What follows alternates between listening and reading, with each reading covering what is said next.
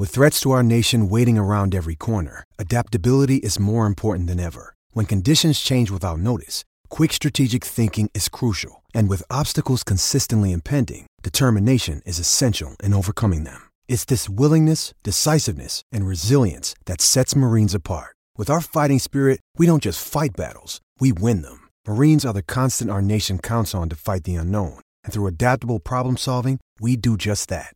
Learn more at marines.com.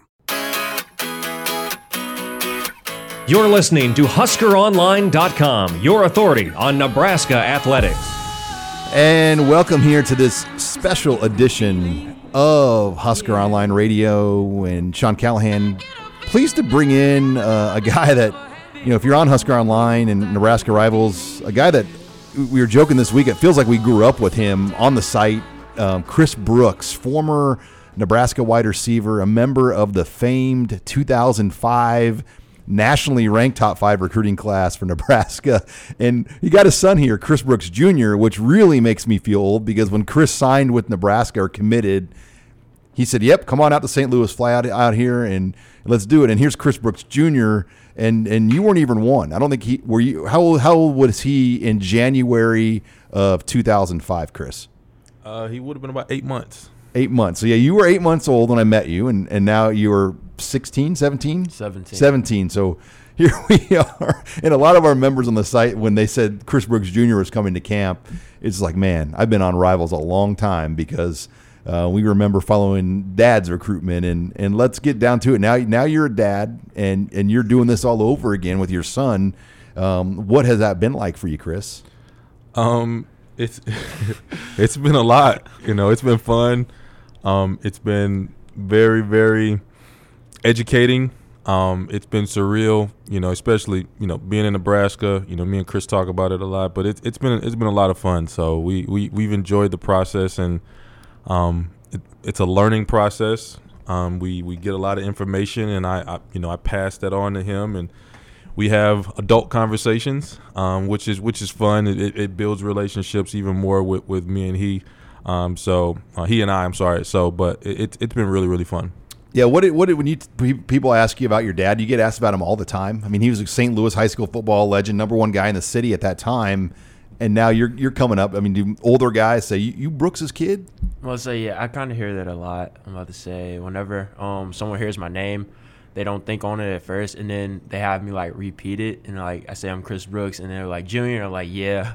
So we all have a um, we share a laugh about that, and then we we talk about how good it was, but I say, yeah, I hear it quite a lot actually. Now, Chris Senior, you went to Hazelwood East, and and Chris Junior, you go to St. Louis University High School. Is that right? Yes, sir.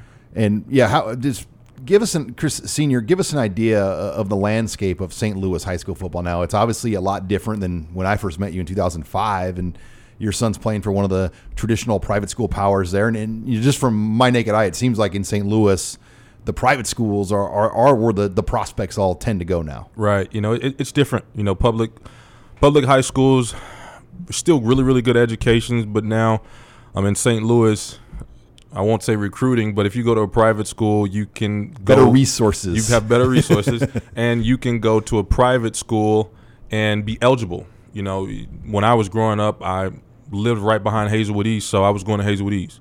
Um, but now that that landscape has changed, where I can live in Hazelwood, but I can go to school in Frontenac, or I can go to school in Kirkwood because there's a private school there with no kind of barriers as to where you can live. It's just like get here. So, Tran- do they offer transportation for some kids? Some even? some do. They have a pickup location, you know, for like a North County or North City or whatever, and it allows you to be able to go to a better school. So, um, St. Louis was an area that was really really hit by deseg program a long long time ago, and so this is something that just kind of really transitioned to that. Um, but the private schools are the big schools.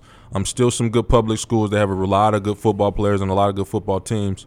Um, but private is, is where it's at right now. We're talking to Chris Brooks Sr., former Husker, and his son Chris Brooks Jr. And, and, and Chris Jr., you were in Lincoln here for a private workout with Nebraska on Friday, and that's why you're in studio with us here today. Um, what was that experience like? You, was that the first one of those that you went through as a recruit coming up? Uh, yeah, that was my first um visit. Um, I I had a lot of fun. It was really, really fun for me to see like all the, um his old stomping grounds, I guess you say, and hear about how I I was here and how, how I was there at, at such a young age, and I was just like, now I'm here doing my own thing, and I'm trying to um, come up and do what I can.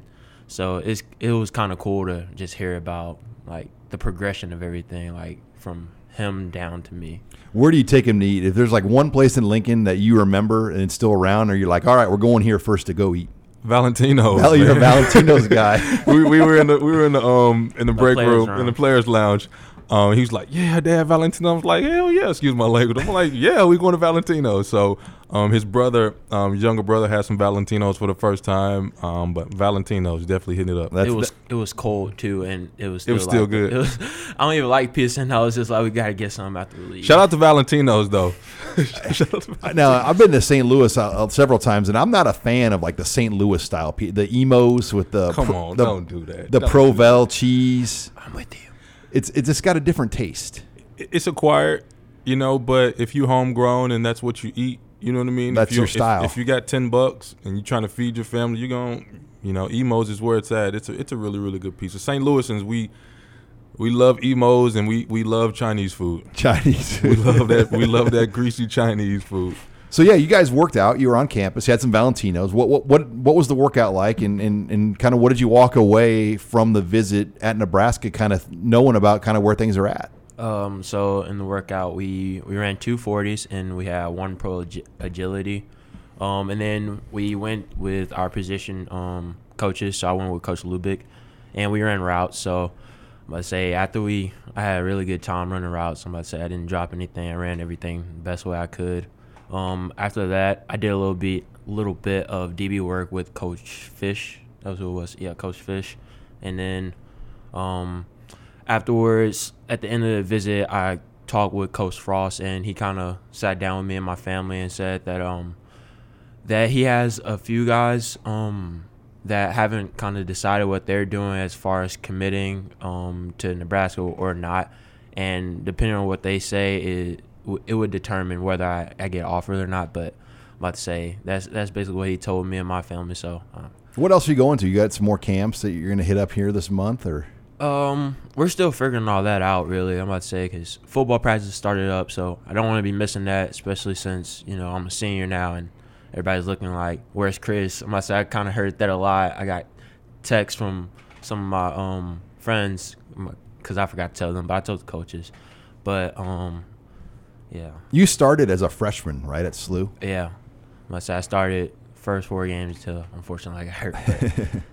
Yeah, I remember we saw you at the the rivals camp, and you know one of the biggest camps in the country is in St. Louis every year now. I mean, uh, Chris Senior, are you amazed how big that that Lindenwood satellite camp has gotten? I mean, that thing is just enormous. Yeah, they, they they they do it the right way. You know, they they they break it up so that kids can be seen. Um, it, it's very very very very well organized, um, and I, I am surprised. Um, simply because I, I wouldn't think about you know it being in St. Louis and being at Lindenwood, but Sean, you know this man. Just think about the talent that in location. think about the talent that comes out of St. Louis. You know, I mean, St. Louis kids can compete with kids in Florida, Texas. They're just bigger. They're just bigger cities. They're bigger. They're bigger states. Um, so you know, when you think about it in retrospect, it just had to be somebody that stepped up and that could do it the right way, and then it was going to be successful. Now, when Nebraska's coaching staff under Frost first got to Lincoln, one of the coaches um, said to me, like, we have to treat St. Louis the way we treated Miami when we were in Orlando because it is, in terms of skill talent, receivers and DBs particularly. I don't know if Nebraska's going to get a lot of O linemen. They might get some DNs and D linemen out of St. Louis. Um, but they said it, it's like what Miami was at UCF. But unfortunately, as we know, they haven't been able to, to, to get a lot of guys. I mean, really, nobody other than Kevin Cosgrove. And you think about what Cosgrove did. He recruited me. He got you. He got Mike McNeil, NFL tight end. He got Keith Williams, NFL offensive lineman. Mm-hmm. Um, those are the big three that he got out of St. Louis. And I'm, I'm probably missing somebody else. Well, we can go back to when he was at Wisconsin. You know, he got Scott Starks. You know, he got Fletch. He got all the Fletcher brothers. You know, he he got he almost had Damien Nash, who we know who Damien Nash is. And he went to Missouri. He went to Missouri out of JUCO. You know, guy that was committed to Miami. You know, so um, Kaz is Kaz is the goat at recruiting St. Louis, as I told you. Um, I, I really don't know. I, I think it's just relationships. You know, St. Louis is a it's my hometown, but it's a bipolar town. You know, it's a bipolar field. You know, if you come in and communicate, it, will go a long way. Um, I, I, just think the bridge just needs to be gapped. I, I, think it's a great opportunity for for Nebraska staff to be able to come in and get some of these St. Louis kids because if you think about it, you, you know, you you you run you you run in this program there's a ton of St. Louis kids who go places and are successful, you know, and I think if Nebraska can get some of those kids, I, I think it'll definitely, you know, kind of, you know, propel them um, as a team as well as being able to recruit St. Louis. So uh, great opportunity. And do you think offering these guys like right away, like sophomore offers? I mean, you have to get in right away with them and get them on campus. And COVID hurt Nebraska in that sense because they couldn't get these kids on campus for the last 15 months. Right. Um, I, I think you got to go go after your guy. Um, and if it's a guy that I feel you know can can get my team to a next level, get my get my room to a next level, you have to go after him, and you have to go after him with a purpose, um, and not be afraid. Not not saying that that that's been the thing with St. Louis. I'm talking about just in general, but I think. I think you offer them. I think you go after them, and you, you recruit them hard as you would any other other player around the country. Um, they're they're human. Their, their families are human, just like everybody else. Whether you're recruiting a kid from Colorado or whatever, you recruit them the same way and try to be able to get them and build your program. We're talking here to Chris Brooks Jr. and Chris Brooks Sr. here. Um, as you kind of go through things, and Junior, you've got a number of MAC offers. I mean, how does that work? You get all these MAC offers, um, and, and, and you know offers like Buffalo and whatnot. How do you sort through that in the process? Because you know that you know you got you got to decide if you want to go see some of these places, communicate. I mean, how do you kind of manage that side of recruiting right now with trying to get those Power Five offers and, and, and getting that opportunity in the Big Ten or the Big Twelve or the SEC? I'd say just keep doing what we've always been doing. I'm about to say, um, we we continue to just work hard. We we know it's going to come along. We're, we know everything's going to come along when it does. So I'm about to say we we aren't going out looking for. I guess you can say. We just I'm gonna say that's something he's always told me. Just make sure you're doing what you need to because when the opportunity does come along, you don't want to look back at it and be regretful. Like he he told me, um, we actually had a conversation right before we went to Nebraska. He was like, if you go in and do everything you need to do, and nothing comes out of it, you you can't look back and say that well. If I would have did this or if I did this, I, I would have been um I would have got that chance I wanted. But if you go in and do everything you need to, whatever you want is going to happen. So uh, we just take that approach for everything, really. Will so. you will you have any visits to the other like Mac school? I mean, like, do you have any? What's your plan, um, Chris Senior? Do you have a guy as far as where you want to go next, or is there somewhere you really want to see and get out to next? Um, we're we're gonna go to Miami, Ohio on Tuesday. Um, gonna probably hit the East Coast, Northeast, um, a little bit later in the month. Um, I'm gonna be honest, Sean. Right now, it, it's more so about yeah, we got to see see what we need to see, but we got to get back to work and um, when I say get back to work, Chris has got to get to practice. He he's got to you know build some things with his team and, um, enjoy his senior year. Um, everything it, it, always falls into place. Um, you know, so we're we're just really really excited about him. You know, being healthy, being being able to be a 17 year old kid, enjoy high school, and go and compete in one of the biggest and best conferences in St. Louis in Missouri, um, in the MCC, um, and competing against some great schools as well. So that that's really what it what it's boiling down to at that point. You can't you can't get everywhere, so we're excited about it. Hi, it's Sean Callahan with Husker Online. We all have smartphones, and we all know they're pretty amazing, but they also can be amazingly distracting, especially when we're around other people. So US Cellular wants us to reset our relationship with our phones by putting down our phones for 5. That's right. A company that sells phones wants us to put down our phones and see what we find. Learn more at uscellular.com slash built for us. All right, we're talking here to former Husker Chris Brooks Sr. Um, and Chris, I want I want to talk now more about your playing days, your career. Jesus, we're, we're, old enough now; we can live back on that time. Um, but you were recruited by Bill Callahan um, in, at least in this era, the the highest ranked recruiting class at Nebraska. And yeah. It ended up bearing two Big 12 players of the year in that class, Zac Taylor and Ndamukong Suh. Mm-hmm. Um, it ended up bearing several NFL guys out of that class. I think you guys played in three conference championship games over five years mm-hmm. 2006, 2009, 2010. Um, but obviously, just some coaches got fired. It didn't work out when it was all said and done. I mean, when you look back at everything with Coach Callahan first, and then even with Pelini, but first Coach Callahan. I mean, you were there with him the whole way. Why do you think it didn't work um, when he was bringing in that kind of talent, and and you guys seem to be just knocking on the door, but just one thing short when it was all said and done?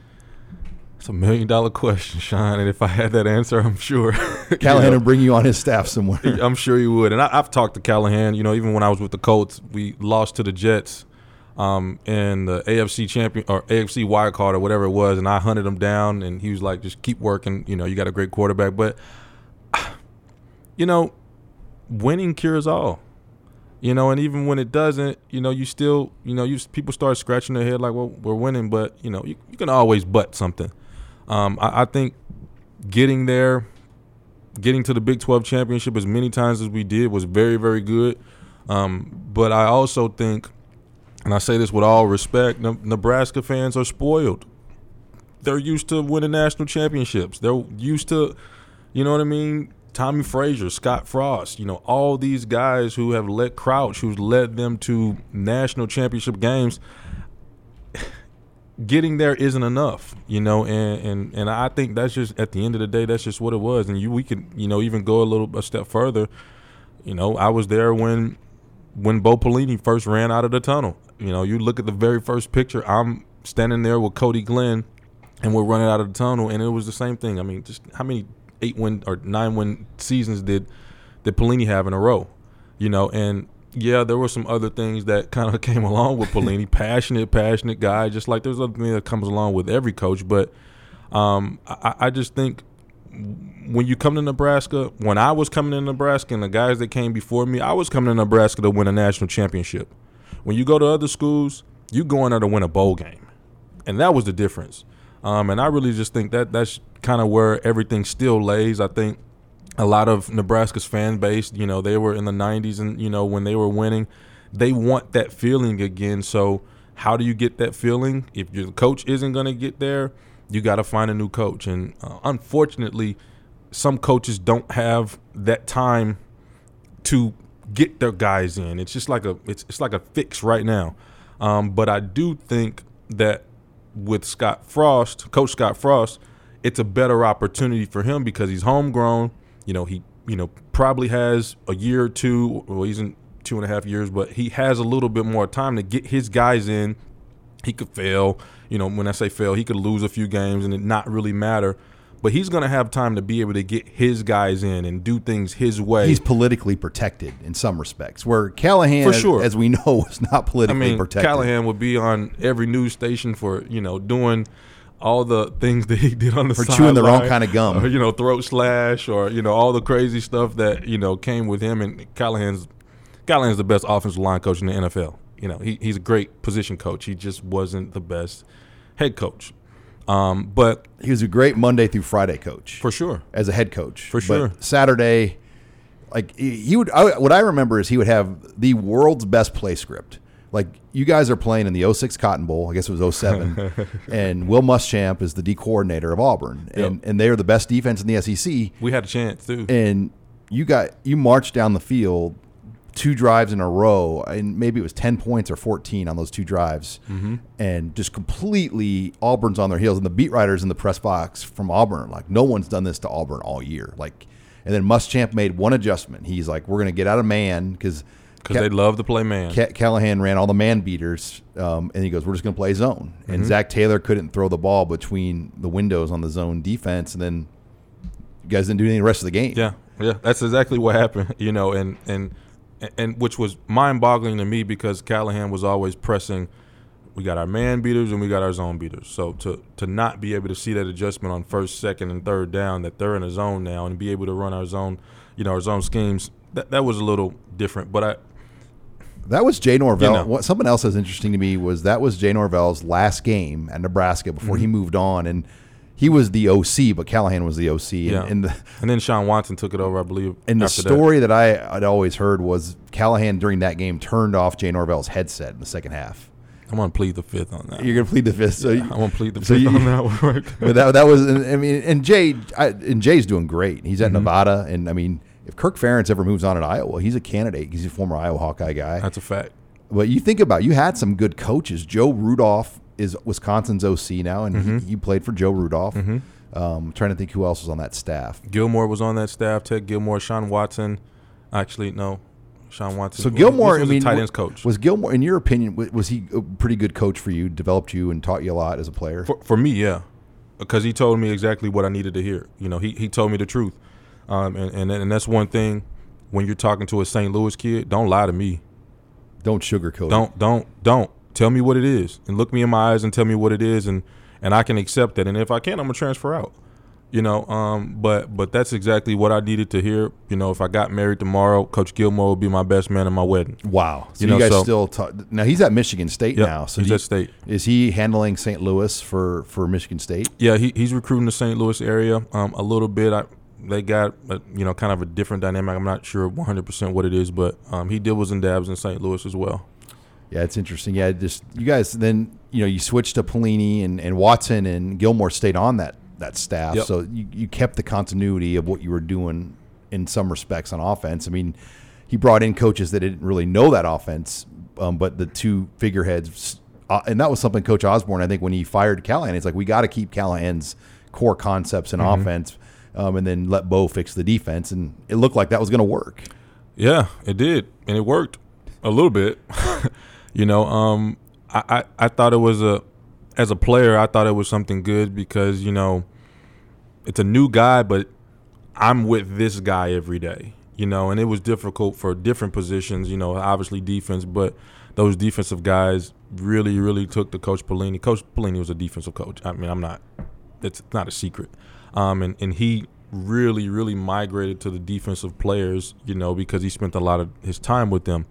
Um, but it was good for the offensive side because we did have Gilmore and we did have, have Watts, you know, to be able to kind of still have some kind of continuity, familiarity, you know, for the guys that were there. All right, I'm going to put you on the spot. Jesus. There Give you me go. your best Harrison Beck story, and and we see what he's doing on in, uh, TikTok right now. I don't know. I, I don't follow Harrison. I haven't. Are you on TikTok? Are you on TikTok? No. Okay. He's got his own handle called Throw God. Sounds about sounds about some Harrison. When you're making that drive back, but uh, give me your best random. Do you have any random? I do. I do. Are they appropriate? They're appropriate. Okay. So there was this movie, I forget the name of the movie, where a lady was on a plane and she pressed the button and um, her daughter wasn't there. They were on, a- I forget the name of the movie, but we're flying to Colorado. Get to 10,000 feet. Harrison Beck presses the little. Uh, This is 05 this is then? o- o- 0506. yeah, because 05 you played at Colorado, and that Yeah. was the restore the order. Yep, yeah, yeah, yep. And so we he presses the button, the stewardess comes. She's like, "Yes." He's like, "My daughter was just sitting right here," and everybody, because we on that literally that Friday or that Thursday, we had watched the movie, and he had pressed the button, and the stewardess was looking at him like, "What are you talking about? Your daughter's right here." So everybody on the plane was just dying laughing. But he's he's a character, man. He, he's he's a character. He's that's all I can say. Harrison Beck is a character. Now Zac Taylor, um, you know, he came in with you in that 05 class as the second quarterback, and I think Callahan was smart enough to know that they needed Maturity. mature, maturity because Harrison Beck was like 16. I mean, he was like a really. I mean, I, I think he was 17 when he got here. Yep. And they like, well, we can't start this guy as a freshman, and they took Harrison over Mark Sanchez. I mean, Mark Sanchez was supposed to come in, and they canceled that visit. Mark Sanchez wanted to go to Nebraska. He didn't want to go to USC. He wanted to be a Husker. That's a fact. I, I mean, that's that was what I had always heard. Now I know like his family liked USC though, and his dad they were from LA and, mm-hmm. and whatnot. But you know, I think being that quarterback in this system, he would have been a three four year starter. Um, but yeah, you, you bring in Zac Taylor. I mean, did you have any idea that this guy was going to have this kind of impact? Not only as a player, he's Big 12 Player of the Year, but now he's the head coach of the Cincinnati Bengals. I think I think you can ask anybody on that team, and everybody on that team know, knew knew that he was going to be the guy. Like he obviously was was there in the spring. Um, really showed that what he could do. Really showed his leadership skills. He can he can make every throw on the field. You know, at that time, you know, had a little bit trouble reading coverage at times, but had an NFL arm. Wasn't the tallest guy, wasn't the most athletic, but he was smart and he could throw the football. Um, and he was a leader, and, and that's really what we needed. You know, and I say we, you know, as a, if I was there at that point, but when I got here, I could see that he was a leader. You know, from the way he took control of the huddle, to the way he went out there and just and played football and he made plays and he took some big hits. A lot of people don't realize he took some big hits and The Michigan Alamo Bowl. I mean, his was- helmet, his his mouthpiece. I mean, his chin strap was in his mouth. that's a game Nebraska really had no business winning in terms of just talent on the field versus talent on the field. You guys were so young, and that was like that Michigan team had like 50 draft picks. Yeah. on it. I mean, it's crazy. Yeah, they they were they were solid. Mike Hart, then Chad Henne, um, Mario Manningham. Just just three pe- people who got drafted to the NFL. Who was the guy? Was it Steve Breaston that returned kicks? Yep. And I still see Adam Ickes around Lincoln, and, and it's like Adam Ickes and these like small town Nebraska guys. I mean, they're Adam Ickes had like a dislocated shoulder, and he's Yep. running down tackling um, tackling Steve Breaston on kickoffs in the Alamo Bowl. We went down to the last play of the game, literally the last play of the game. Um, Mike Tirico announcing that game, and Yep, before he got big, big. Herbstreit was doing that game on TV. But that that it felt like that was a turning point, and then the Cotton Bowl. I mean, I- don't think anybody could have seen Callahan in 07 being fired after 05 06. I mean, that that was a really big turn because I felt like the 06 team in terms of talent was one of Nebraska's most talented teams mm-hmm. since the national championship, and then obviously the 09 team would, would be and the 10 team would be up there Right. too. Well, I, I, you know, as I've gotten older and given it more thought, you know, you know, at that time, I don't. Callahan may have upset a lot of people behind the scenes, right? I think it's fair to say that, but in in in, in firing him, I think a lot of people at the top knew that we had something where we could win right now, and you're not firing a guy, you know, that took you to a Big Ten champ, a Big Twelve championship at that time, and been successful recruiting. You're not firing a guy unless you know you can get somebody that can get the job done. And obviously, we know Bo Pelini could get the job done. Um, and he was a Nebraska guy. Um, so it, at that time, it just kind of made sense. You know, I remember playing, we were getting our butt kicks. Um, still went to a bowl game. I believe we even played in a championship, a Big 12 championship that year. But there was a sign in the in the crowd. It said "Surrender Bill Callahan and Steve Pederson." and it was just like we all everybody kind of saw it on the sideline we all were just like yeah this might be the end Well, the USC game in 07, I mean, we weren't gonna beat usc sean we, we weren't gonna but beat that them. game, just the the way it unraveled. I mean, that that was the got game. embarrassed I mean that that then then Nate Davis and Brady Hoke with Ball State come in the next week, 70 points or something like but that But you still won that game. still won and then the next week you beat Iowa State. So you, you guys were four and one, and the Yeah. guy and the guy got fired. Yeah. and they started out four and one. I mean, it, it, it is nuts when you think about how much it unraveled after you know USC lost is USC. loss. You're still four and one, and then Right. you only won one more game the rest of the season, and that was against Kansas State and Josh Freeman. yeah And Josh Freeman should have been a Husker. been should have been Oscar for and sure. so should Blaine Gabbert. I mean, two first round draft picks. Yeah. What can you say? You got to recruit, you know. And I, I remember when, I remember the day Freeman had decommitted. They came into meetings very, very upset, and I think it's safe to say they kind of took it out on the players a little bit. But as I'm older, you know, I kind of understand. You lose. I think Free was probably the number one quarterback in the country at that time. Well, for what Five, I mean, for 10. what for what they wanted, yeah. I mean, he was a top 100 Six guy. five, big arm, NFL arm. Got drafted by the Tampa Bay Bucks. I played with Free um, down His dad was calling the shots there, though. His dad, Ron, or his dad, um, wanted him to play for Ron Prince, right? Okay. I mean, that was the deal, right? I, I, I- that I don't know, but you know, I had hung out with Free. You know, on when he was up here. I mean, he was up here all the time. He was up here when he wasn't on, on official visits. You know, so he was up at a lot of games. They were recruiting him when he was like a freshman, pretty Yeah. much. I mean, they started getting on him Yeah. early. Yeah, Missouri kid, but he. I mean, we all know what what he was capable of, and obviously, you know, he went pro and, and did everything that he did. So Yeah, your quarterback that year, and that actually looking back at this recruiting class, you guys did not take a quarterback in 06. So w- once he decommitted, um, I'm looking at this commit list. There was no quarterback in the recruiting class, which that's rare. I mean, you just don't. So yeah, you that, always take a quarterback. that set them back at that point when Josh Freeman, uh, and that was the same recruiting class that had Maurice Purify, Mo. Mike McNeil, Kenny Wilson, Yep, Keith Williams probably was in that class. Also, a year DJ. Jones, Carl Nicks, See Nicks, Super Bowl winning Carl Nicks. Brandon. Trying to think who else was in the Pierre Allen was in this class. Mike Smith. I mean, that was a really good recruiting class. On- Pierre Allen was the Gatorade Player of the Year in basketball in Colorado, Whew. and went and played football. Major Culbert. Uh, MC. He shut down. He shut down um, Missouri one game. Remember, he, Yeah, he, he played like that Played jo- spy, the Rover Joker, Yep, they put that specially in for him. That's that's funny. Good times, Ricky man. Thenarse. Ricky T. I think Ricky's in California doing good things too. So damn, we, we had it. We had some guys, you know, some some really really good guys that did some great things, you know, on the field. I think to to be honest, out of out of that 05, 06, I think the most undeniably talented guy was Maurice Purify. Like, Even better than Sue. Maurice Purify was a man. I mean, he he he he just he I'm gonna say a dog. You know, he he was a dog, and he from day one. I remember the first play that he caught a pass on. It was a go route, and Coach Gilmore looked over at Callahan and Watts, and he said, "I he like under his breath, he's like, I told you." But it was it was against Courtney Grixby. No, it wasn't. It wasn't against Griggs. It was against Andre. Who was the corner? Jones. An- Andre Jones. And he was a five star. and he was a five star. Reggie Bush hosted Andre Jones on his official visit at USC, and we Still got Nebraska him. Nebraska got him, and he took that was a Bill Bush, Elmatian. yeah he he took he took him up top on the first play that he ever caught a pass um at practice. And That's he, bar- I mean, he barely qualified. I mean, he was doing like BYU online to get Yeah. in. I mean, it was like a last second deal. Yeah, he he had some things going on with him, you know, but he he was he was a very talented specimen. That was a. I mean, we, you think about difference makers. I think about the 06 Texas game, and that Texas team had won the national title Mm-hmm. the year before, and their their whole secondary was NFL guys. The two, the two brothers were in the secondary. I forget Mm-hmm. what their names were, um, but Trung was it Trung?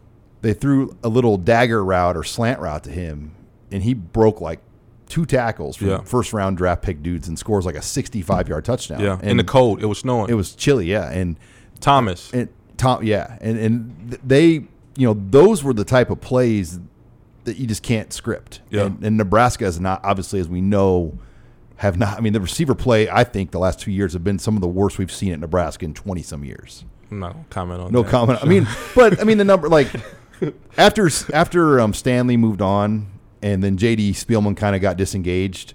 Like the, the the talent at that position group has not been what we thought it. I mean, nowhere near what it had been. I mean, when you think about where where it was, I mean, when Reilly left, I mean, they, they had multiple NFL dudes at receiver at that time. Yeah. I mean, Stanley and J.D. Spielman were on the roster. Brandon Reilly, Alonzo Moore, Was Kenny Bell on that team? Did he? uh, Play he was a Pelini guy. Oh, was a Pelini guy? and then De'Mornay Pierson-El. okay, yeah, yeah. um, who played down in your St. Louis team down there when you guys had the indoor, um, the BattleHawks. the BattleHawks. That that was Brandon Reilly was on that team too. Okay. But yeah, you, you just think about receiver, and I mean that that was a position that got pretty good at Nebraska the last few years. Keith Williams was coaching them, um, but there's just been a, a gap in the recruiting and development, and it, just.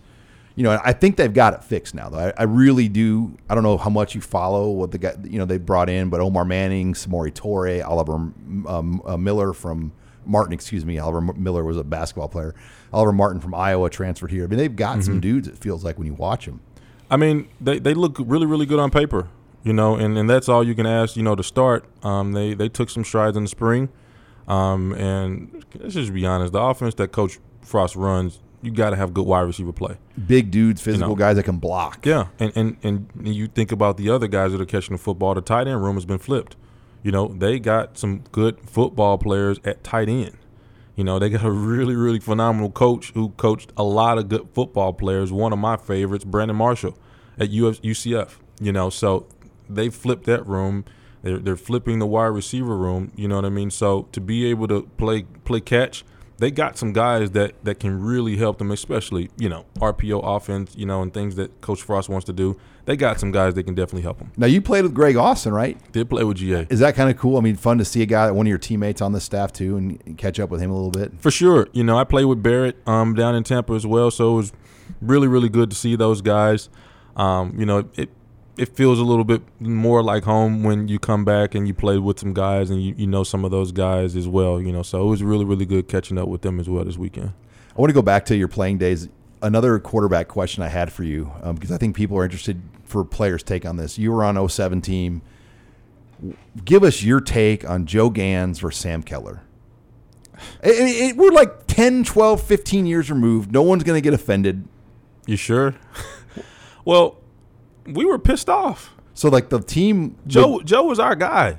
Why did it go down that way then? because they promised Sam Keller the job, When he when he transferred from Arizona State, and we all knew that.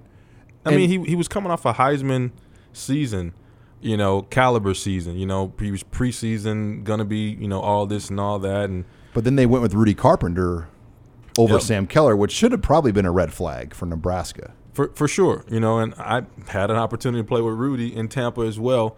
Um, but Joe is our guy, you know, and you know, when you get in quarterback situations where there's controversy or you don't know which guy you, you want to go with, you better listen to your team. And and when I say listen to your team, because our team went way harder for Joey than we ever would have went for Sam. We didn't know Hence Sam. the um, the Kansas State win that year after Joe. That was his first start. Yeah. and then the Colorado game. That was a game you guys should have won in Boulder. Yep. But everybody knew Callahan was going to get fired the next day, and the mood was a little different. Yep, yep. And but but but again, you know, I'll go back to it, and they knew, they knew how we felt, but Callahan made some sort of agreement, or you know how Too much grows. NFL thought there. For They looked at Keller as this is an NFL guy, for sure. and Joe, as we know, is I mean, he hadn't arrived yet. He was not. Well, he was never going to be an NFL quarterback, but you know he was kind of like that guy at Texas, Todd Reesing. You know, great, Yeah. col- great college quarterback. Yeah, but but there's a lot of great college quarterbacks that have won you a lot of big games. And when you turn the film on on Joe Ganz, he, he's not going to wow you with his height. He's not going to wow you, you know, with a lot of things. But he's going to wow you with his heart. He's going to wow you with his effort, and he knows how to make reads and good throws. And he showed that. I mean, I think he passed for one of the highest, you know, passing games in Nebraska history. History. He was our guy. I mean, we we used to say in Ganz we trust. You know what I mean? We wanted Joe Ganz to be our quarterback, but you know that was above our pay grade. Yeah, you think about. I talked about that Michigan win. You guys were were were really, uh, really outmanned against. Scholarship checks we were getting. Not, you know, you know what I'm talking about. Yeah, Michigan was the team you were, you know, outmanned and won that game. That Clemson game in the Gator Bowl. I mean, that was Dabo Swinney's first year. Yeah. but they were loaded. Yeah, yeah. And I mean, I didn't play that game because I had a foot. You were on that trip, though, right? I was on the trip, um, and watching what Joe did against an NFL team because I think the running they had two running backs that went pro. Um, Boyd or the quarterback had a chance. You know what I mean at, at the league. Had a great career at Clemson. Um, they had the guys. We shouldn't have really been They played cover zero. They they saw Todd Yes. Peterson and Nate Swift, and they go, you know what? Yes. We're just going to play cover zero on these two but, dudes. But they didn't know these were the Great White Hope. you know, these guys could run routes and compete, um, and they did. You know what I mean? And Joe got it to him. He did. You know, and, and again, we we came into the game knowing that we had an opportunity to win. We, but we knew that we had to play our best, and we did play our best, and you know the the rest is history. Yeah, that was. Uh, I mean, after 07, that 08 Gator Bowl. I mean, it just felt like wow. You know, it, it it was turning back, and Pelini had kind of the right feel. And then the next year, I'm trying to think. In 09, you went to the Big 12 championship game, and then Yep. 2010, you went to the Big 12 championship game. I mean, so it, We could it- never win them. No. Well, 09 though. I mean, think about that game. I mean, nobody gave you guys a chance. Nobody. And you can argue that game is what propelled Nebraska to go to the Big 12 conference. Yep. If you guys beat Texas, I'm not so sure Nebraska goes to the Big 12. Big Ten. Big 10, excuse me, because they're the top of the Big 12 at that time. They're happy. You kind of get screwed over in that game. They add a second back on the clock. You know, and Osborne's upset, Pelini's upset, and if, if if you could have been a fly on the wall, Pelini chewing out the reps from the Big Twelve. He, Now I- I've heard some of the tape. I Like was there- at that game, wasn't it? yeah, yeah. was say, I He remember flew that in with my because he with was on mom, the big with grandma. And you could see his reaction to like um the last seconds of the game. He, like he was pissed off. It, it, it, Bo Pelini literally berated those guys right in that section. He said, "You guys wanted Texas in the national championship. You wanted them there. We did everything not to get them there, but you guys wanted them there." I mean, he was. now to be fair though, hot. You guys should have scored some touchdowns. I mean, that, that- the quarterback play for Nebraska, if it's just a hair better, Yeah, you win that game going away. yeah. I mean, Niles Paul, if you remember, didn't he return one to like the He- five, yeah, and you guys did. couldn't score? I mean, it was ridiculous. Niles Paul was a great returner. That was my no- favorite player. Oh, MP. I just talked to Niles the other day. He, where's he at now? He's in Jacksonville. He's retired, enjoying life in Jacksonville. He's a, he's a dog lover.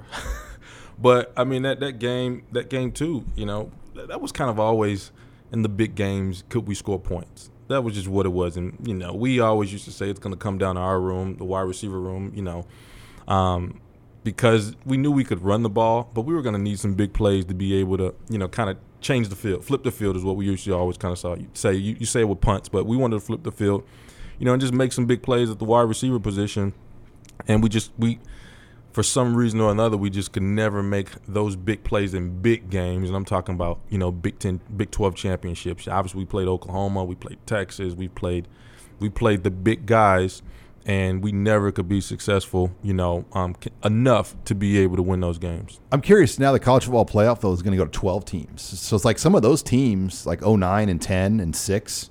We would have had a chance. They would. They would have been in this, and I think this is a good thing for the game going forward because you know, they, they've tried the 14 playoff, and I think it's excluded so many people where it's made it where, you know, you're opting out of bowl games to go to the pros now. Even like the Cotton Bowl and the Sugar Bowl guys are opting out of playing in these games. So I think they're trying to find a way to engage at least the top 12 teams now and keep these top players in the bowl games, et cetera. And it's going to help Wisconsin. It's going to help Iowa. It's going to help Nebraska, Iowa State, regional teams in our area where they have a chance now to be in this playoff where right now it feels like there's about six teams that kind of vie for the four spots every year. Mm-hmm. Well, that that's the big thing. I, I, me personally, I think it's going to show how much further along certain programs are. You know, you think about the people who have been in these these championship slots or the, the you know the top four, Alabama, sprinkle of Notre Dame in there, Ohio State, you know, and, and Clemson that's really what it's been up up until now. Notre but Dame. Notre Dame. That's why I say you sprinkle a Notre Dame, you know, in there. I think they've been in two or three of the last. Georgia. Georgia. Can't can't forget. It's Georgia. Alabama, Georgia, Notre Dame, Clemson, Oklahoma. Yep. And and, and and maybe Oregon. But but those are respectfully those are those are the guys. You know, th- those are the, the the the powerhouses of college and football. This lock on the playoff they have is giving them a lock on the recruits. Yep. And so if they don't fix this, you know, it's going to be hard for the other programs to get some of these recruits. And I think this will balance that out a little bit more. We're like, you know what? I'm going to stay in the Pac-12 now because I can go to the playoff now. Yep. But right now in the Pac-12, you can't go to the playoff. Yep. I mean, because they lose one game every year and they're out of it. Yep. And, and, and you're exactly right. You know, I, I think, I, I, think with that, it, it evens it out a little bit as far as recruiting goes because now, you know, if you're, you know, a Cal or USC or you know, a team in that division and you see my home team or my coast team in the playoffs, you kind of you do you feel a little bit better, and it, it says, well, you know what, we're gonna go to the playoffs, so some of those teams well will win. Home. Some of those teams will win in the playoff too. Well, yeah, because you got to you got to play the game, and you, they're going to play home sites for the first round games. Right. I mean, I, I think I, I, think it's a good opportunity for, for a lot of a lot of schools who have one loss or two loss, you know, on, on, on their resume. I, I, think it's a great opportunity for those schools you know, to be able to obviously earn a little bit of more income from the, for the school, obviously earn a little bit of more TV time for their players because we don't get to see every player. We hear about you know what they're doing, but we don't get to see them. You know, so it's a great opportunity to be able to showcase you know universities that are are close but not there yet. We're talking here with former Husker wide receiver Chris Brooks Sr., son Chris Brooks Jr. joining us here in studio. I want to hit on name, image, likeness what what do you think? I mean, obviously it's a good thing. I mean, what do you think about it? And and how out of control could this potentially get though when you look at just knowing what you know about maybe some of the quote benefits college athletes maybe were getting before and now it's all going to be legalized and and, and, and there's going to be tons of things that maybe people aren't even going to be aware that are going to happen that you know you can't really predict. I think it needs to be monitored. I think it's a great opportunity. I think you know for for someone like myself, I had a child in high school. So coming in and being able to earn, you know, some sort of revenue or, or, or something like that would have definitely helped me. Um, but you don't want to muddy the water of college football. It's the purest thing out there. I played college, I played pro, and you know, in the NFL, it was just like I did my job and I went home. Well, in college, I did my job and I hung out with my friends, and you know, we built and we we, we grew and things like that. So it's a different ball game. In the NFL, it's truly a job. Um, but I do think kids deserve the opportunity, you know, to be able to benefit off themselves and their family's name. I, I, do believe that, but I do think it needs to be monitored um, to a certain extent. I'm not really really educated about it like that. I'm gonna have to text Blake, you know, and and and, and How about that? Your old teammate, Oh your two team. I mean, these guys are the gatekeeper of a name, image, likeness. Yeah. But you knew how smart those two guys were. Yeah, and, and Blake's career was cut short because he had concussions, and he was just probably just one of the smartest guys He on our still team. got C.J. Spiller to throw the football at him in a game, and we give him crap about that. All he, Blake did T, uh, Big Red Rapid with us for years, and he's got the gift of that. And Yep. so I'll tell your son this story. Um, Blake Lawrence, who owns this social media company, Opendorse. open doors. He started linebacker. He's a four star recruit out of Kansas City. In the Gator Bowl, he he kind of flustered CJ Spiller and forced him out of bounds on a check down or something, and short of a first down, CJ Spiller took the football and throws it at Blake Lawrence and gets a 15 yard penalty.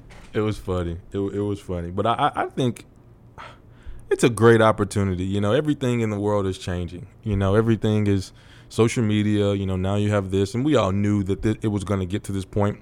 You know, and we still don't know how big it is. Um, but it's a great opportunity for kids to be able to earn a little bit of income. You know, just think about it. You know, I left Nebraska with zero dollars in my pocket. I, I left with zero dollars. And in you my guys pocket. didn't get the stipends. I mean, right now an athlete gets about 1400 a month. Yeah, I was getting eight hundred, and I had to pay daycare with some of it.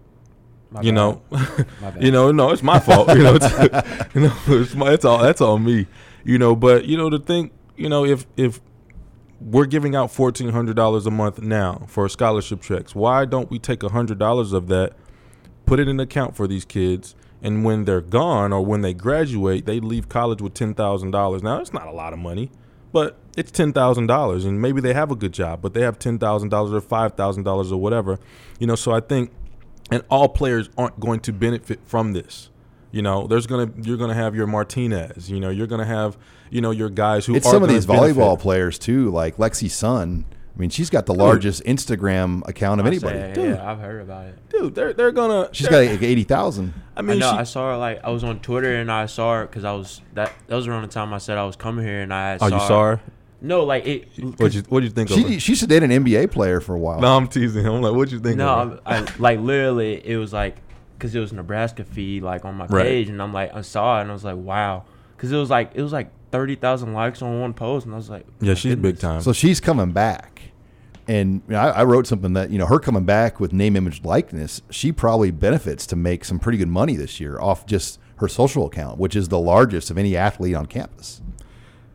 I mean, you play volleyball at Nebraska, and if and if you're good, um, a lot of people are going to take notice to you. You know, and we talk about things changing, social media is is it's not the way of the world, but you get a lot of information from social media. You get you get a lot of insight to you know someone's life via their social media, what they post, what they don't post, and you know I've talked to my son about your brand and you know posting things with a purpose, you know, and not not using those those platforms for to vent or Less is more. less is always more you know and and you know she she's she's maybe unintentionally put herself in a position to earn a lot of revenue you know shout, shout out to her So Kudos. what, as far as social platforms, Junior, eh, are is Instagram like in your age group? Is that by far the most used?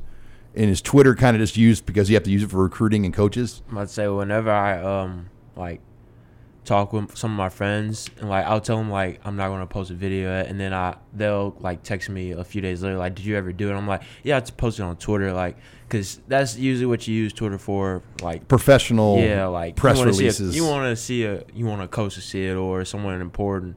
Um, I say kids don't really use Twitter. now, like say, Facebook, nobody uses that in your age. say I, I That's I like your grandma and grandpa on Facebook. You know, it's it's I say I don't I don't have one of those. Yeah he's got twitter and instagram and yeah, he he he doesn't post a lot um but he he uses it for for what it's worth um but say he had to make me get social media. Yeah, I had to I had to make him get social media so that he could understand what was outside of St. Louis. You know what I mean? We, I we traveled up- and things like that, but I didn't I didn't like any of that. Like I was 13 years old, just let's say I was just hanging out with my friends. I didn't really care about like Snapchat and Instagram and all of that. Is say. Snap still big, or did this Insta story kind of overtake Snapchat? I'm gonna say uh, I don't really know. Um, One of they- the I people think are they go hand in hand. in really. yeah. yeah, I mean a lot of people still use Snap, but now, what do you use for yours, senior? Like, what's your preferred social platforms? Um, I would say I would say Twitter or Instagram. Yeah, I don't have a I have a Facebook. It's not active. Um, I don't snap. Um, but you know, I, I get on Instagram and I get on Twitter as well. You know, so those are those are my Facebook has media got so toxic in the last year or two. I mean, just Yep, I, I think Facebook is more. You know, let's connect with our family and our friends. keep it family. But like, if you, I mean, it, it can get pretty. Na- I mean, the comments on all that stuff can get nasty. I think it's like that anywhere though. Oh, It- yeah. it is. you know, anything. you, you can't. I, I told him, you know, we look at some of the things that people comment on, you know, LeBron James's, you know, tweets and things like that. And I hope you, I hope you break a leg or, you know, but you can't control, you know, people. They're gonna do it on any pro um, platform that they can. Say, Um, we've been seeing so- people do it in real life, like Yeah. in person now. I'm about to say with the playoffs, with like how the fans have been acting. I'm about to say yeah, people are going crazy. Oh, it- yeah, it's, it's- it's everybody's been locked up, and that's not an excuse to you know do some of the things that's been done, but uh, it, it, has been it, it's been a little wild. It's been a little while. So Well, Chris, this has been a lot of fun. Uh, I'm glad that you guys came up here. Uh, you and Chris Jr. both uh, spend some time with me in the studio here. We've really not done a lot of these long, extended interviews like this with a former player, but I thought, you know, we, we knew you so well from when you were a recruit. A lot of our users on Husker Online, we, we were joking this week that we feel like we've grown up with you and, and your son for sure, because he was eight months old when when you um, committed to Nebraska, and I was in St. Louis that day, way back when in January, and um, that was a special recruiting year. That I mean, that was a year that captivated Nebraska fans into recruiting. When you, if you're being real, the Yeah. 05 class, you know, changed people's view of how they follow recruiting in Nebraska, and you were obviously a very big part of that back then. yeah. I think they called us Back to the Future. I think that was There was know, a lot kind of- kind of a title. Um, and it, it was it, it was it was a lot. It was a lot of fun. You know, my roommate was Marlon Lucky. Um, You the talked to dorms. Lucky? I haven't. I haven't talked to Luck. Is he still in Nebraska? my understanding he's still here you know but it, it, it was it was very very fun you know um it, it was a lot of a lot of exciting moments um i i'll never forget when i was walking on my unofficial here my mom was was with me um chris jr didn't come on the visit and we were walking down the street. It was like chris brooks. I'm like yeah. It's like oh my gosh i knew i was gonna see you here on your visit. And i was i was blown away. You know i'm just like dude i'm from north city st louis where you know what i mean? You when the street lights come home you know i'm like you get home. I'm on 10th and O right now. I'm on 10th and- and 0 and you now you you know who I am. It, it just it just blew me away but that's just the fan base that Nebraska has. They always will.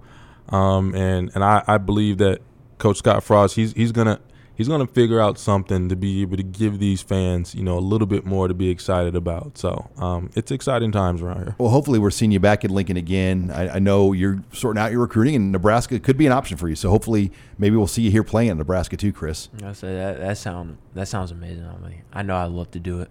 All right, well, guys, thank you very much for doing this. Has been a lot of fun, and let's do it again. Uh, Let's catch up again. And I know you're doing a lot of great things, Chris, with the uh, the younger kids in St. Louis, the the rising, you know, eighth, ninth grade type kids coming up every year.